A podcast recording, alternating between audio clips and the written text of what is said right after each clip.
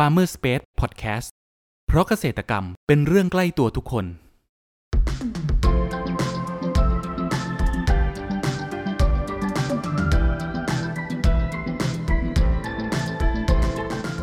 สวัสดีครับ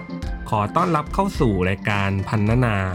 รายการที่จะทำให้คุณผู้ฟังได้สำรวจ และทำความรู้จักผลผลิตทางการเกษตรชนิดต่างๆ จากการสัมภาษณ์ผู้ผลิตไทยโดยตรง วันนี้อยู่กับผมนัทนัทพงศ์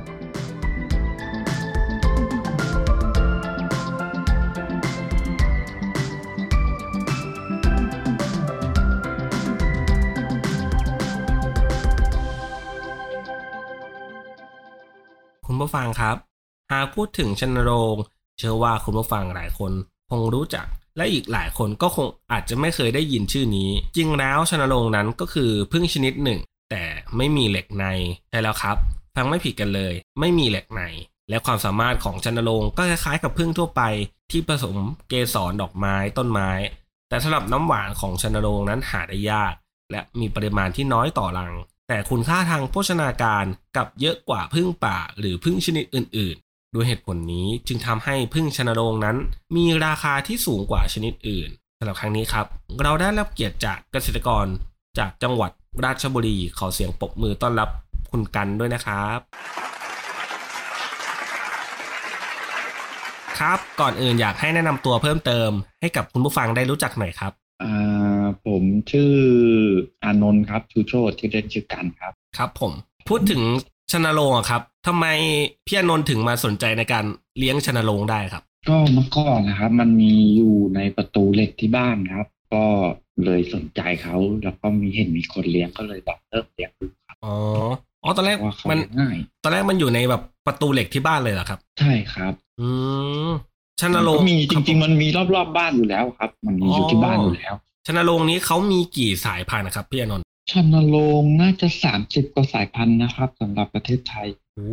ประมาณนั้นครับ ประมาณนั้นครับ ผมก็จำไม่ค่อยได้ครับอีประมาณนั้นครับโอ้สามสิบกว่าสายพันธุ์เลย แล้วใช่สายพันธุ์ที่ผมผมขอเรียกชื่อเล่นเนาะสายพันธุ์ที่พี่พี่กันเป็นคนเลี้ยงเนี่ยมีสายพันธุ์อะไรบ้างครับปัจจุบันนี้ ผมเลี้ยงแต่สายพันธุ์ขุนเงินครับผมขุนเงินเป็นชนโรงบ้านก็คือเขาอยู่ได้ทุกจังหวัดอยู่ได้ทุกที่อ๋อ ก็คือแบบใช่เราต้องเลี้ยงเขาเรียกว่าเลี้ยงสายพันธุ์ที่สามารถปรับสภาพให้อยู่แบบในพื้นที่ที่แบบเหมาะสมกับของเราได้ใช่ไหมครับ ใช่ครับ เพราะว่าบางสายพันธุ์เนี่ยเขาสามารถอยู่ได้แค่เฉพาะถิ่นพอมาเจอภูมิอากาศที่ต่างกันเนะครับ เขาก็ไม่รอดอยู่ไม่ได้ อืมแล้วเรามีวิธีการเขาเรียกว่า วิธีการเลี้ยงการให้อาหารยังไงบ้างครับ ช่วยเล่าให้ฟังหน่อยครับเลี้ยง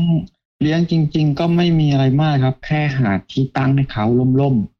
อ่า ทางเขาออกสะดวกไม่มีอะไรขวาง แล้วก็ตั้งไว้เฉยๆได้เลยครับ อาหารก็ไม่ต้องให้เขาหากินเองครับเขาก็จะหาพวกเกสรดอกไม้น้ำหวานแล้วก็ยางไม้คือเราต้องทำเป็นกล่องแบบให้เขาใช่ไหมครับ ในการแบบใช่ที่อยู่คอารับศัยใช่ครับครับ ต้องเลี้ยงในกล่องไม้อ๋อกล่องไม้นี่ขนาดเท่าไหร่ครับพี่กัน กล่องไม้ขนาดกว้าง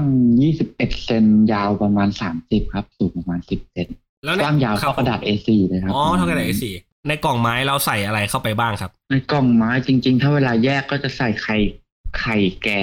แล้วก็อาหารก็จะมีเกสรมีน้ำหวานครับ ผมแต่ไข่ทะล่อก็ใช้ชันป้ายอย่างเดียวอ๋อประมาณนี้ครับไข่ไข่แก่คืออะไรครับพี่ ไข่แก่จริง ๆ ในรังเขาจะมีไข่แก่กับไข่อ่อนครับ แล้วก็จะมีไข่นางพญาพวกนี้ประมาณ ในรังเขาจะมีไข่อ่อนไข่แก่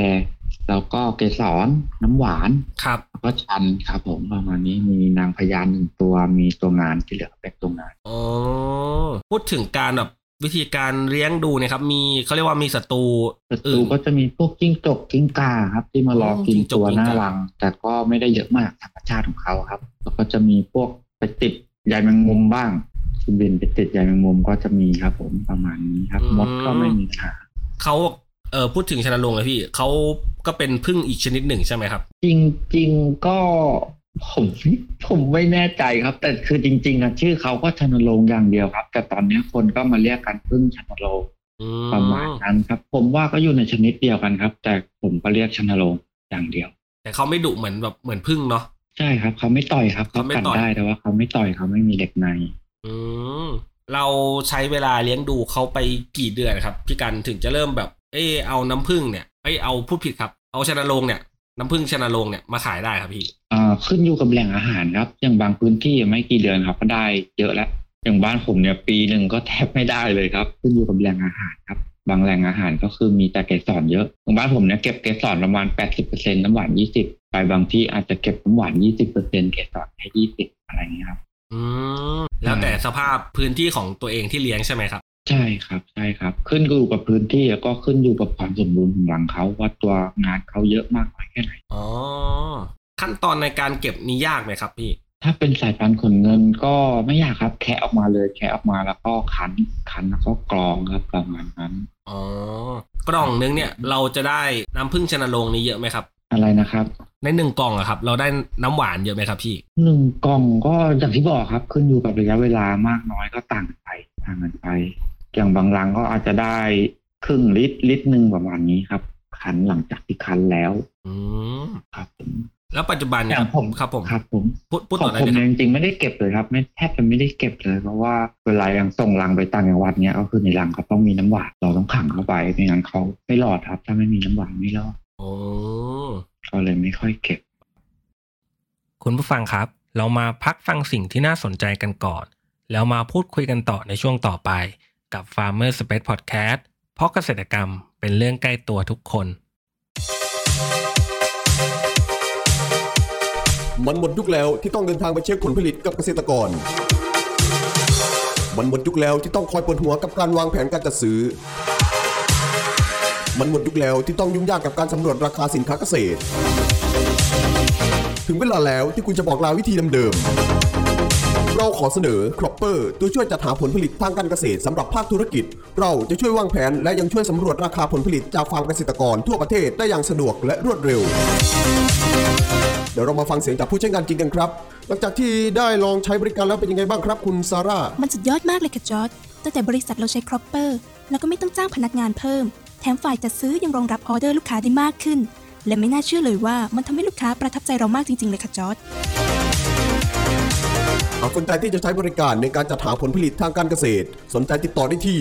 093 317 1414 ย้ำ 093 317 1414 เรื่องจัดหาผลผลิตไว้ใจครอปเปอร์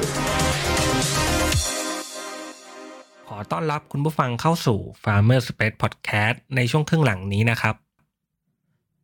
ปัจจุบันเนี้ยพี่กันขายราคาน้ำผึ้งชนโรงเนี่ยครับในราคาเท่าไหร่บ้างครับพี่ น้ำผึ้งชันโรงเอาจริง ๆ ผมแทบไม่ได้ขายครับอย่างที่บอกครับ แทบไม่ได้เก็บเลยครับ จะมีขายรังก็รังละห้าร้อยถึงหนึ่งพันห้าร้อยอ๋อจะมีขายรังเป็นรังละห้าร้อยถึงหนึ่งพันห้าร้อยใช่ครับ ที่ขายก็จะมีรังพร้อมตัว แล้วก็จะมีรังเปล่าใบละร้อยห้าสิบประมาณนี้มีไข่นางพญาฟองละหนึ่งร้อยที่ขายอยู่นะครับ ตอนอ๋อนี้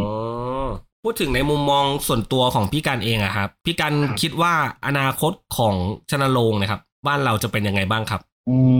มผม ก็ไม่แน่ใจครับ แต่ตอนเนี้ยคือคนก็หันมาสนใจเยอะขึ้น หันมาทำเกษตรเยอะขึ้น แล้วก็สนใจเกี่ยวกับพวกอ่าแมลงที่ช่วยผสมเกสรเริ่มใช้สารเคมีน้อยลงนะผมว่า แต่ก็คือถ้าอนาคตไม่รู้ครับอนาคตยังไงผมก็ยังเลี้ยงอยู่ครับ เพราะว่าจริงๆเขาเลี้ยงได้ ไม่ต้องทำอะไรเลยครับอืมใช่ครับก็คือแบบปล่อยแบบให้เขาหากินเองธรรมชาติเลยแล้วคือ เราไม่ได้มีต้นทุนอะไรมากคือแบบแค่ทำกล่องให้เขาก็พอใช่ไหมครับ ใช่ครับ จริงๆเราก็อ่ายังไม่อยู่บ้านสามเดือนผมว่าก็ได้ครับก็ทิ้งเอาไว้ได้เลย เราไม่ต้องให้สัตว์เลี้ยงอื่นๆ ไม่ต้องให้อาหารไม่ต้องดูแล แต่จริงๆผมก็จะดูเปิดดูอย่างน้อยก็เดือนละครั้งสองครั้งเพื่อหลังมีปัญหาอะไรก็ได้ช่วยได้ แต่ถ้าว่างก็ดูทุกวันแล้วครับ ประมาณนั้น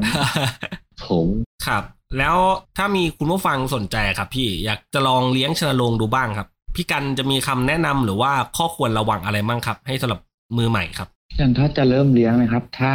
บริเวณที่จะเลี้ยงมีแหล่งอาหารก็คือพวกดอกไม้ต้นไม้ในระยะ 300 เมตรเนี่ยก็เลี้ยงได้เลย ที่ระวังก็คือเวลาจะเลี้ยงก็คือต้องระวังพวกสารเคมี เคมีนี่น่ากลัวสุดแล้วครับน่ากลัวสุดแล้วอื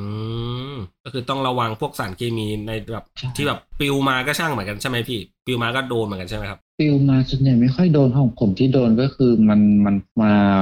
สารเคมียาบางตัวนะครับเขาจะไปเก็บมาแล้วเขายังไม่ตายเลยเขาเอากลับเข้ามาในรังก็คือก็ตายยกรังนะครับอ๋อแต่อย่างถ้าเกิดอยู่ปกติก็ไม่ไม่ไม่โดนหรอกครับ ไม่โดน เพราะว่าในรังเขาเนี่ยทางเข้าเขาก็จะสร้างแบบเหมือนป้องกันไว้เลยครับ ป้องกันทั้งศัตรูป้องกันอะไรหลาย ๆ อย่าง ครับผม อืม แล้วตัวพี่การเองจะขยายธุรกิจนี้ต่อไปในทิศทางไหนบ้างครับ ผมนะครับก็คงจะเลี้ยงอยู่แค่นี้แหละครับพี่เพราะว่าจริงก็ไม่ได้ไม่ได้เน้นจริง ๆ ไม่ได้เน้นขายครับ แต่ว่าก็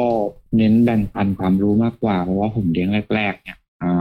จริง ๆ หลายที่เขาเลี้ยงเป็นแต่ว่าเขาจะไม่ค่อยบอกเขาจะไม่ค่อยบอกเขาอืมเลี้ยงเป็นแล้วผมก็ก็อยากจะบอกครับครับผมเพราะว่าจริงๆมันมัน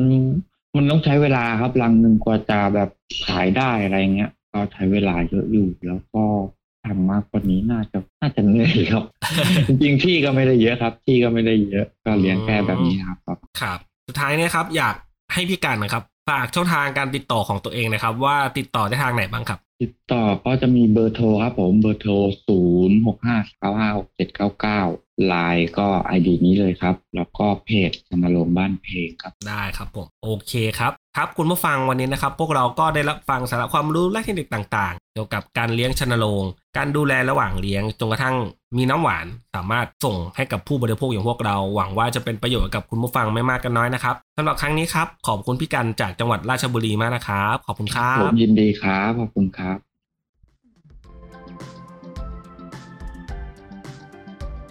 คุณผู้ฟังคนไหนสนใจหรืออยากสอบถามรายละเอียดเพิ่มเติม สามารถแสดงความคิดเห็นผ่านช่องทางที่คุณผู้ฟังกำลังรับชมอยู่ได้เลยนะครับ หรือหากใครสนใจหาซื้อผลผลิตทางการเกษตร จากฟาร์มเกษตรกร ก็สามารถติดต่อเราได้ที่เบอร์ 0933171414 แล้วพบกันใหม่กับ Farmer Space Podcast ใน EP ถัดไปเร็วๆนี้ เพราะเกษตรกรรมเป็นเรื่องใกล้ตัวทุกคน สวัสดีครับ